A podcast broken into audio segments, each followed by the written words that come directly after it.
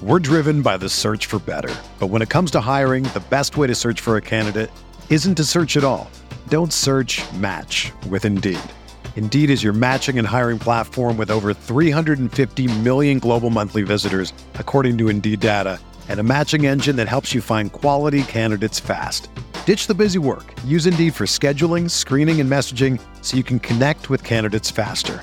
Leveraging over one hundred forty million qualifications and preferences every day, Indeed's matching engine is constantly learning from your preferences. So the more you use Indeed, the better it gets. Join more than three point five million businesses worldwide that use Indeed to hire great talent fast. And listeners of this show will get a seventy-five dollars sponsored job credit to get your jobs more visibility at Indeed.com slash Blue Wire. Just go to Indeed.com slash Blue Wire right now and support our show by saying that you heard about Indeed on this podcast. That's Indeed.com slash Blue Wire. Terms and conditions apply. Need to hire? You need Indeed. Support for this podcast comes from Frito Lay and the two thousand twenty-three Snack Bracket Championship. The Frito Lay Snacker Challenge is underway, and fans are voting on their favorite snacks to crown champion. We're talking about primetime matchups between the best sixty-four snacks in the land. Will Ruffles Ridges reign supreme? Can Doritos defend their dynasty? Or will Smart Food use their smarts for a surprise upset? Only you can decide. Get in on all the action for a chance to win up to one thousand dollars or a year's worth of snacks. Let your snacks be heard. Just go to Frito Lay Snack It dot S B Nation dot com to vote and enter for a chance to win. No purchase necessary. Sweepstakes ends April third, twenty twenty-three. Void where prohibited. Year's worth of snacks awarded in the form of fifty-two coupons, each good for one bag of chips. See official rules at Frito Lay Snack It dot S B Nation dot com. Hello, friends. Kirk Henderson, joined today by Tim Cato of The Athletic. You all know him as Tom. Hey, Tim, how you doing? I am Tom. I don't know. Actually, it showed up, my display name, when it asked. It had Tom filled in. So I guess I put sure. it in as Tom last time. Well, I'm so we're here. To, I'm a Tom to we're everyone. We're, we're having a nice, weird day following, uh, you know, the, the opening uh, season or the opening to the Dallas Mavericks season where they lost to the Phoenix Suns last night in really painful fashion. And in a rare element of N B A scheduling, the Mavericks have two days off, which means we have two days to really ridiculously overthink and overanalyze every element of a twenty-two point uh, comeback win by the Suns. And you were there live. You're out in Phoenix right now. That's why you're kind enough to talk to me. And I needed to get your kind of boots on the ground perspective because I'm just like watching it from from the game. So let's let's take off your reporter hat for a moment and put on your analyst hat. What what did you see? What in the heck happened? Yeah, I mean, I thought the game, you know, I I, I thought the first half just was so direct and clear and dominant that I wasn't even imagining that the, you know, the script would flip like it did. And, you know, even when the Suns were marching back into the game, even when they took the lead, I was like, oh, huh, this, this is, uh, this is out of nowhere. This is unexpected. I'm still not sure they're going to win this game. I, I mean, at no point did was, did I have a lot of confidence that the Suns were actually going to pull that off. Um, just based off what I was seeing, obviously the Mavericks were, you know, asked for that second half, and you know we can we can talk about why. You know, I, I wrote a lot about Christian Wood, but I don't know. I mean, it's it's hard to take off this ad. I, I just, you know, I, I I know that fans take games like this indifferently, but it's just so hard for me to think that this has to mean anything or will mean anything, or or you know the observations that we're drawing are ones that are actually going to become trends. Uh, we can talk about them and we can talk about the likelihood of that. And, you know, what I did and what I wrote about this game was really focusing on the the trend and the questions and, and the theme of the of this early season, which is all going to be about Christian Wood and how he's used in his minutes and his trust and his defense. And that's, that's, but that's, that was my takeaway. And, sure. you know, the results aside, you know, um, you can't, you can't, brush aside the results, and this is going to be a tough year and every win is going to matter, and this could come back and haunt them. But it's just, I, I don't know, stuff like rotations on the first game, when rotations is something that you, you know, kind of build to and figure out as a season goes goes along. It's just, it's hard for me to be, you know, upset about it, even in like, you know, the analyst oh, way or whatever. There was a guy on uh, on my Spotify Live last night who was like, you know, just remember that Reggie was playing like twenty minutes a game until mid-January, and then by the end of the year, they couldn't find a spot on the bench for him because he had to play the whole game. So yeah, exactly. There's a lot to that. So let's just get into it then, because you're right. There, there, there's an element of overreaction that I find fun. I have a great time talking about the game. You wrote a fun column here on The Athletic that talks about, like, the, the I'll just read the title because the title gives away a lot of what we're going to talk about here. The Mavericks' opening loss still showed why Christian Wood could be Luka Doncic's best co-star yet. And let's just talk about Wood kind of in a in a um just just in a vacuum, because he was really fun last night. Watching him play, that was about as electric of anything I've seen in a while. For as much as I liked Jalen Brunson by the end, it was so different because he plays a game that's fundamentally smooth. And it's just, it, there's a lot to it that's really, like, aesthetically appealing. And frankly, just Dallas hasn't had a, you know, this is kind of going to be sacrilegious, but, you know, we're talking like twenty fourteen-ish Dirk was the last time they had a big man who could do anything offensively like that. Yeah, no, you're right. I mean, I, I wrote about it in my piece. I talked about it in, in my podcast uh, today, seventy-seven minutes. Uh, and, you know, there's two plays that stuck stuck out to me, and it wasn't the highlight threes. It was, you know, I won't explain them in detail since I've done that already. Um, you can go check out either of those things to to get to get the full breakdown. But it's it was a it was a pass. It was a um, short roll and a pass to the corner for a Reggie Bullock three. And it was a a Spain pick and roll, a stack pick and roll, as the Mavericks call it, where, um, you know, Christian Wood gets a mismatch onto Devin Booker and ends up in the paint and, you know, backs, you know, backs him down, puts his ass into him, and then turns around, you know, gets the ball, turns around, and scores. And it, it just felt like those two plays we've seen some big men make in the Luka era uh, occasionally. And we've seen big men who can hit threes occasionally, but You, you know, what's so enticing about Christian Wood is he he brings it all in together in one package. And if you think of Luka's pick and roll partner as a extension and a function of Luka himself, you know, the reason that Luka is getting trapped was getting trapped, you know, the entire first half of this game was because of him, you know, because he's Luka and, and, you know, they were trying to get the ball out of his hands. And so if you view that partner of, of, you know, these pick and rolls that he's running as an extension, Christian Wood is going to make Luka better, or there's a real chance. We saw the glimpses of how he unlocks Luka to be even more Luka because of this wide range of skills. And that's what I thought was most intriguing. You know, the scoring is fun. Absolutely. You know, I don't think it's an, an overstep to say that, you know, it, it hasn't been since a, you know, like Dirk that, uh, you know, a big man in a Mavericks uniform could, could do stuff like this. Um, you know, and, and then of course there's the Kristaps Porzingis parallel, and, you know, it's, It, you have to make it, you know, it's inevitable. I, I feel a little bit bad. I think in a kinder timeline, uh, uh, you know, things would have gone differently. And, and, and we saw glimpses of it. But, you know, it, being in Phoenix uh, brought me back not to the last time I was in Phoenix, the game seven, but it brought me back to the two regular season games that they played in Phoenix. And love um, this point you know, in your column, by the way. Keep yeah. going. This was, I, I never thought about this. This was good. Yeah. Yeah. It was, the, it was uh, November of last season. And it's that first, or I think it was the first stretch that Luka had the ankle injury and was out. Um, and Kristaps got a chance to run the offense, and he was okay. He was better the second game, but he looked better. He looked more comfortable. He looked like he fit in more, even though he wasn't, you know, like taking over or anything. And that's it. You know, if you don't fit in, you know, if you, if you look more comfortable without Luka than with Luka, well, guess what? This is Luka's team. See ya.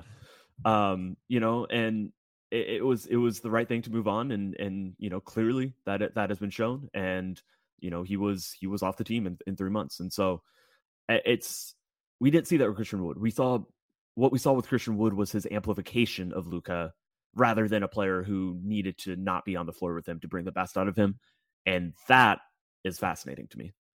Yeah, yeah, I I I really enjoyed the specific elements of the game that. Things that were happening that I've just not seen for quite some time. The foul drawing was really something that stood out to me. He he must have drew ten fouls last night.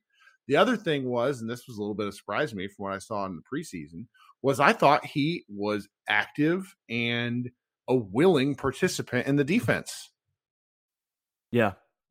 No, I agree. I mean, I thought I thought he was solid. I thought he was, you know, there was one play I highlighted in my piece where he gets disconnected from uh, Damian Lee's second to last shot, where he hits a three, uh, top of the key.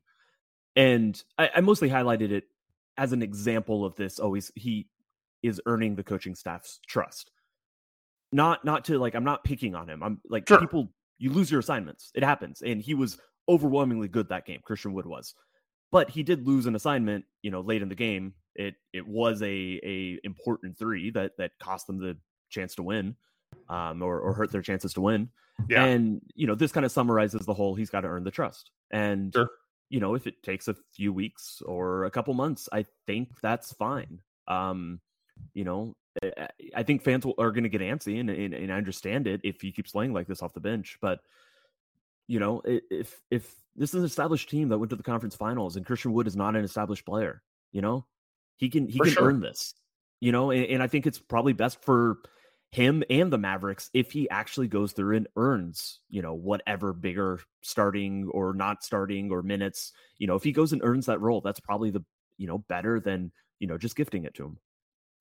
Well, then that allows me to pivot to the next thing. And this is where, as you being there and being in the room for, you know, some of the press conferences and talk like that, it seemed like there, what I heard after the game, or was rather reading after the game, was Christian Wood said all the right things in a way that hit me and my fan, just kind of in my heart, because after the Kristaps Porzingis experience, everything was laden with a second, very obvious meaning every time Kristaps had something to say.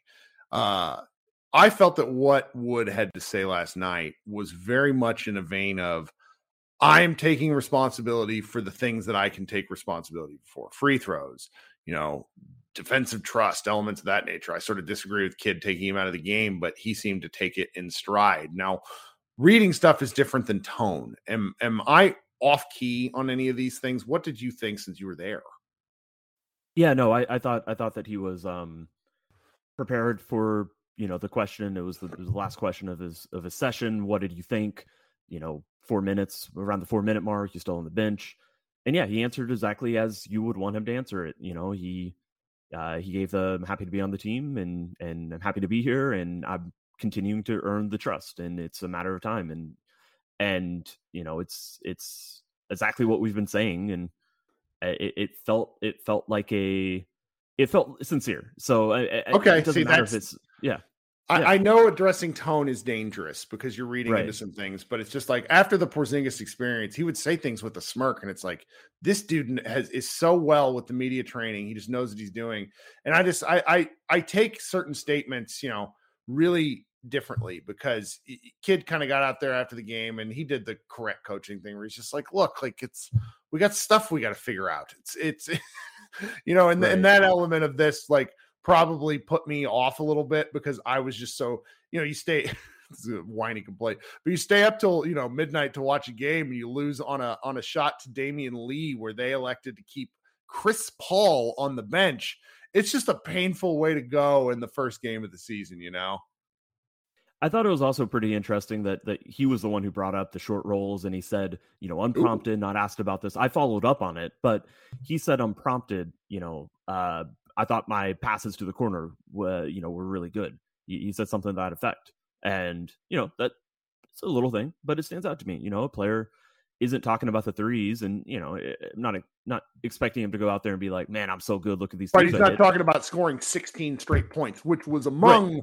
You lead with this, as you should have. It was among one of the more crazy things I've seen done on the basketball floor in the last year. And, and what a and what a player could do is they could lead with saying, mm-hmm. uh, "Yeah, I was just I got in a good rhythm. I'm happy I could help the team. You know, they they were getting me the ball."